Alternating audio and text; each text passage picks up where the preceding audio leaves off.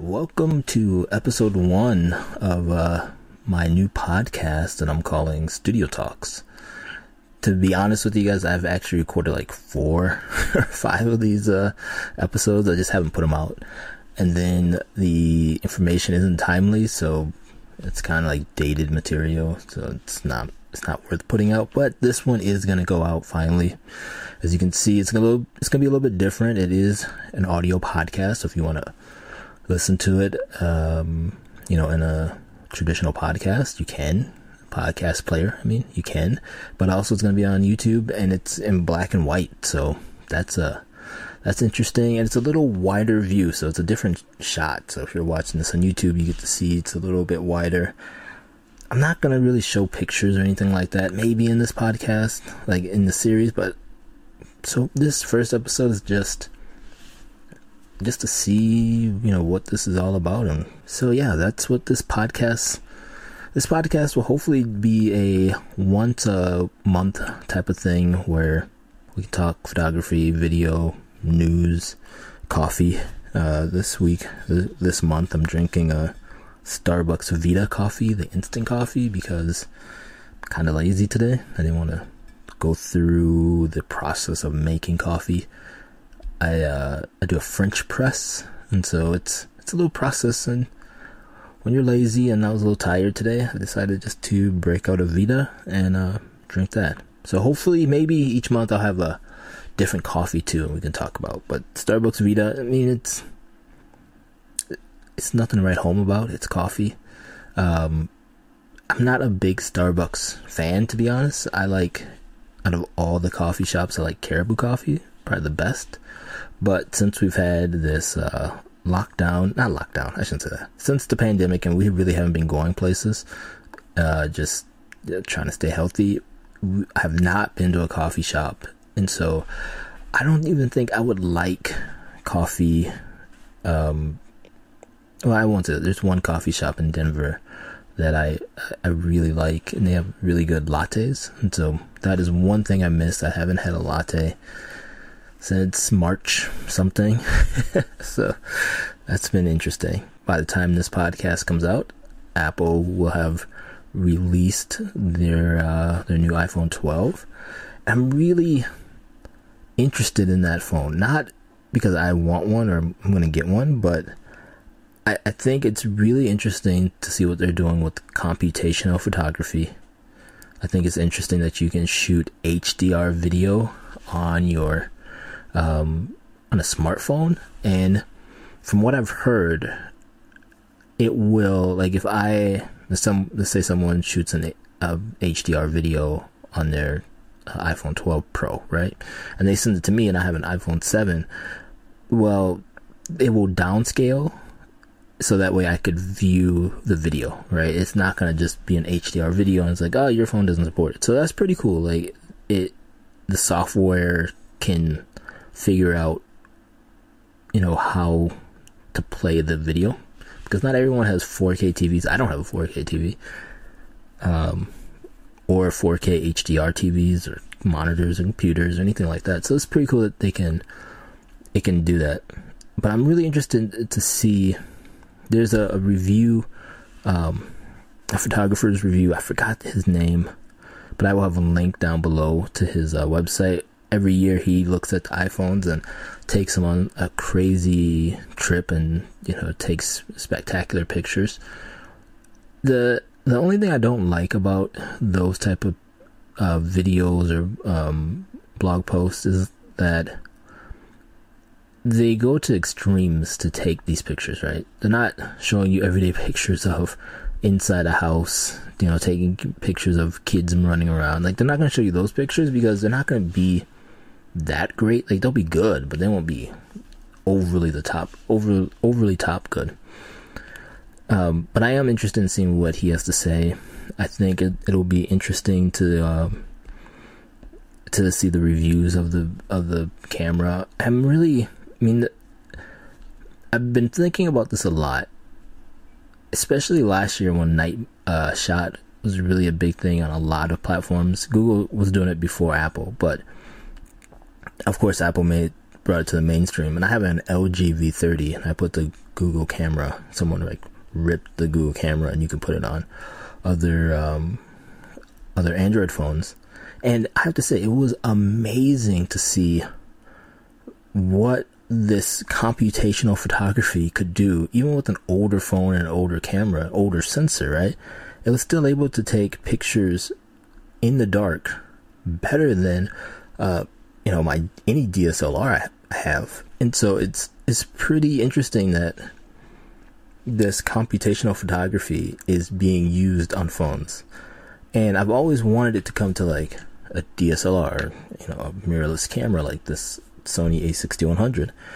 And this morning I was thinking about it, and I, I, I think I know why, you know, companies like Sony, Canon, Nikon, Pentax, um, Panasonic, Olympus, why they've been hesitant to do that is because, you know, my A7 II, which is sitting over here, is five years old, right?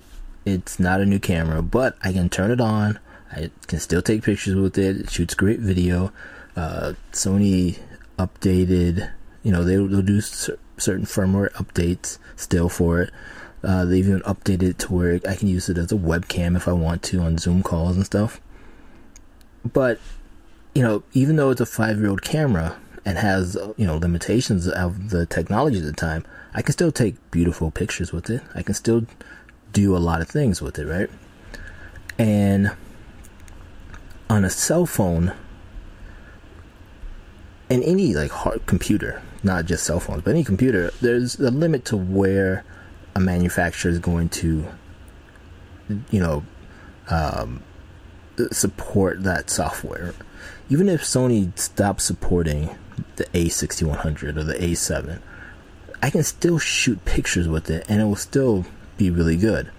And I don't think camera manufacturers want to be held to third party like software updates or third party vulnerabilities or anything like that. And that's maybe why they haven't put um, computational photography in these pictures, in these cameras. I mean, it's really cool, especially with the new iPhone, is that you can take a JPEG and RAW picture, right? Which is something you can do already with smartphones. But they're merging the two to where they're giving you the raw file, but they're overlaying the JPEG information on the raw file. So it's kind of like whenever like I shoot raw with this camera, I still have to go through and edit those pictures because it's just a flat um, image at that point. A raw file is just a flat image, where a JPEG is the camera putting its sauce onto the picture, like exposing it a certain way, doing uh, contrast a certain way, all that kind of stuff, depending on the situation, and then baking it into the picture. So where yeah, you can still change some stuff. You have some leeway.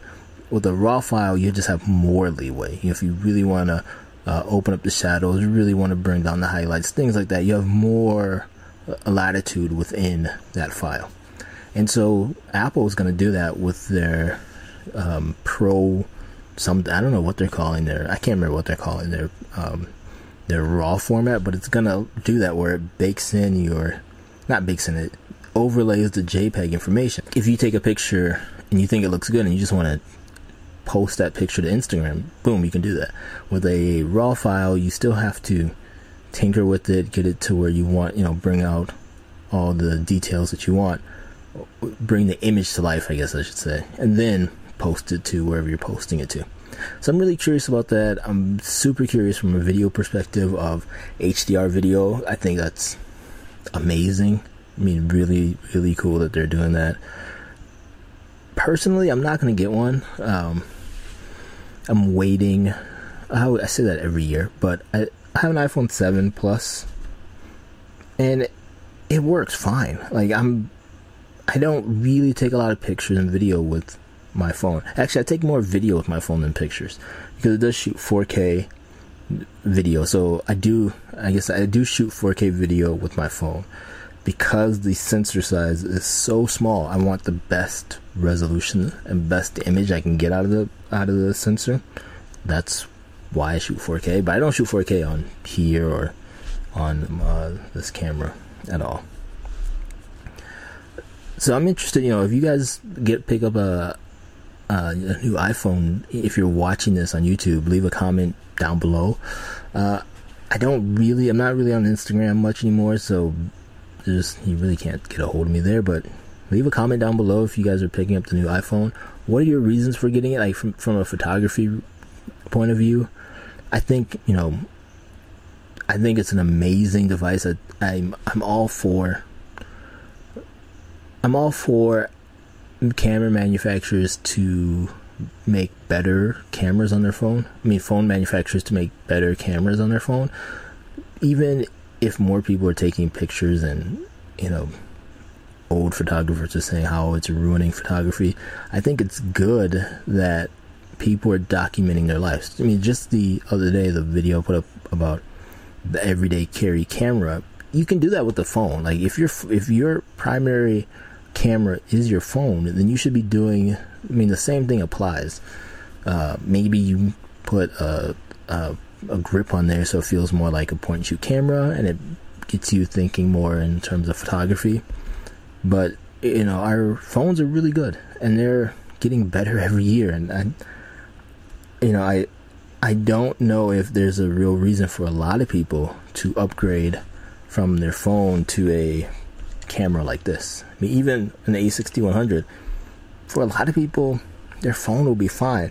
It's getting the pictures off their phone, which um, is something you know people really have to do. But having your having taking pictures with the phone, you know, is pictures and video with the phone is really it's not bad. And I think it you know it's it's more the future of photography than um, dinosaurs like me who are still using uh, mirrorless cameras and all that good stuff.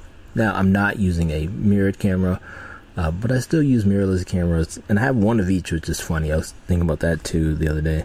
I have a full frame camera, APS-C camera, a micro four thirds camera, and I mean, out of the three, and I think this is a discussion for a later date, but out of the three cameras, I don't know if anyone could tell the difference, to be honest. I mean, there's obviously there's like shallow depth of field, but even that's overrated on full frame. Um, to be hundred percent upfront, I, I think you can get. Been using this um, this Panasonic 12 to 35 f f8 f28 lens. It's really good. You get really good shallow depth of field. I mean, you can't really see it right now because it's all the way at out at 12, and so it's a really wide point of uh, depth of field. But you know, if I take this outside and I'm doing like a talking head shot at 2.8 with um, you know the the the behind me really blown out like really blurry that bokeh bokeh however you want to say it yeah it looks really good and you know I I I, I struggle to find a reason to ever suggest someone buying a full frame camera, I think an APS-C or Micro Four Thirds camera is going to be great for a lot of people, uh, including myself. Like if I'm really honest, I don't need a full frame camera. You know, I've been shooting with Micro Four Third cameras for five, six years now, and getting paid to do it. Sometimes family pictures. You know, even back in 2014 we took a trip overseas to see my wife's family. I brought a Olympus PL3. It was my first Micro Four Thirds camera. And it was so small, and it was great to like just run around with that little thing.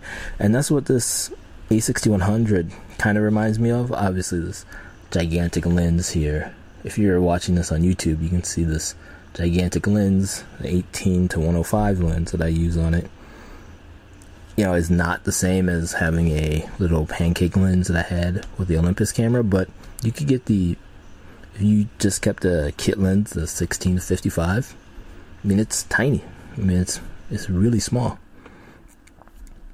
So I don't know if uh, anyone needs a full frame camera at this point, and especially with our phones being as uh, as good as they are. The other thing I kind of want to talk about was the future. I don't know. I hate these videos like the future of my YouTube channel, but kind of thinking like down the road, not far, but just kind of planning for the next month of videos. This will be a, a once a month video, like once every four weeks. I'll put a video like this out and a podcast out. uh, the audio version of this podcast out. So that would be one thing. I, I, I kind of want to do not an app review, but like a, a teaching, like show people how to do something on, especially the iPad, since that's what I use the most to edit pictures. Um, and then do maybe like a gear review, something like that, and another video. We'll see. Yeah, I, I don't want this to just be a review of gear because that's, I mean, obviously, if you're someone who's who wants to get big on YouTube, you that's the type of videos you would do. But I, I think gear. I think gear is overrated sometimes because like I said before, you can have older gear and still take amazing pictures, right? If you're shooting with a full frame camera or micro four thirds camera, it doesn't really matter, like most of the time. It depends on just having a camera with you every day, taking pictures every day, getting better that way. That's what matters. So so I'm I don't want this to be just about gear trust me, I, I love gear. I would love to talk about nothing but gear.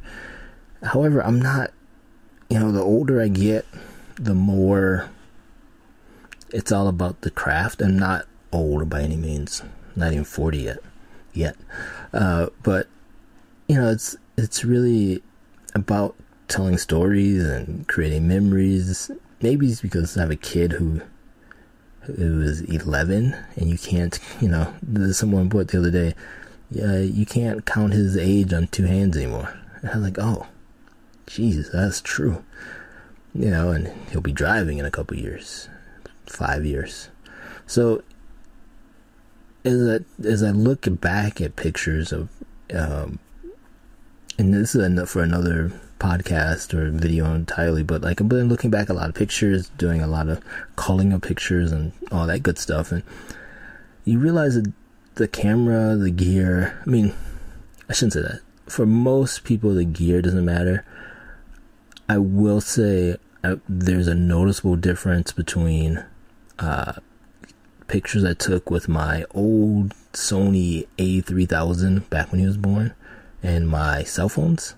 So, and it, it could be just the time, but even now, like, yeah, these cameras are really good for right now, but in 10, 15 years, you know, how are they going to hold up?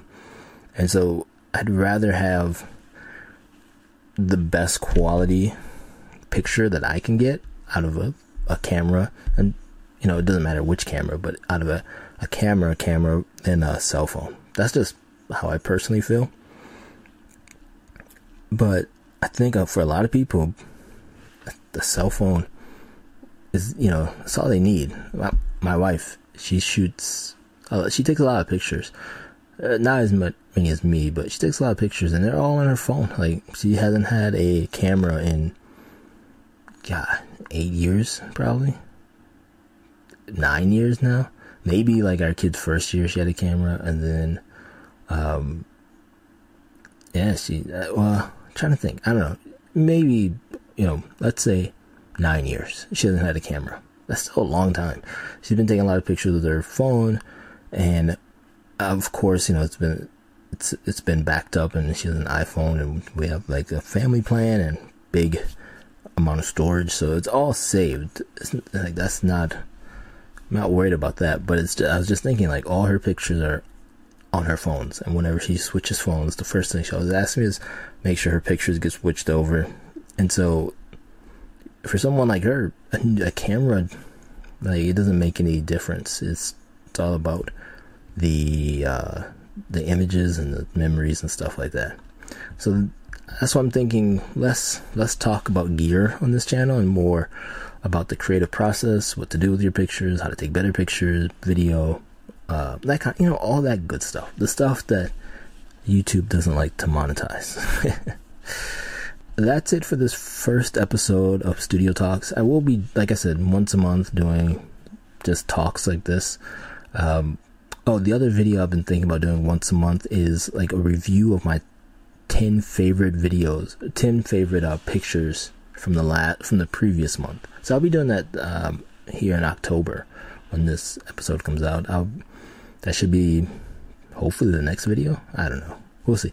But that's one of the videos I want to do on a monthly basis. So, yeah, thank you for watching or listening to this video. Uh, you can head over to the website, kwame.me, if you want to see more pictures that I do. Um, I haven't found a social place yet. I think I might be going back to Flickr, but that will be in a different video.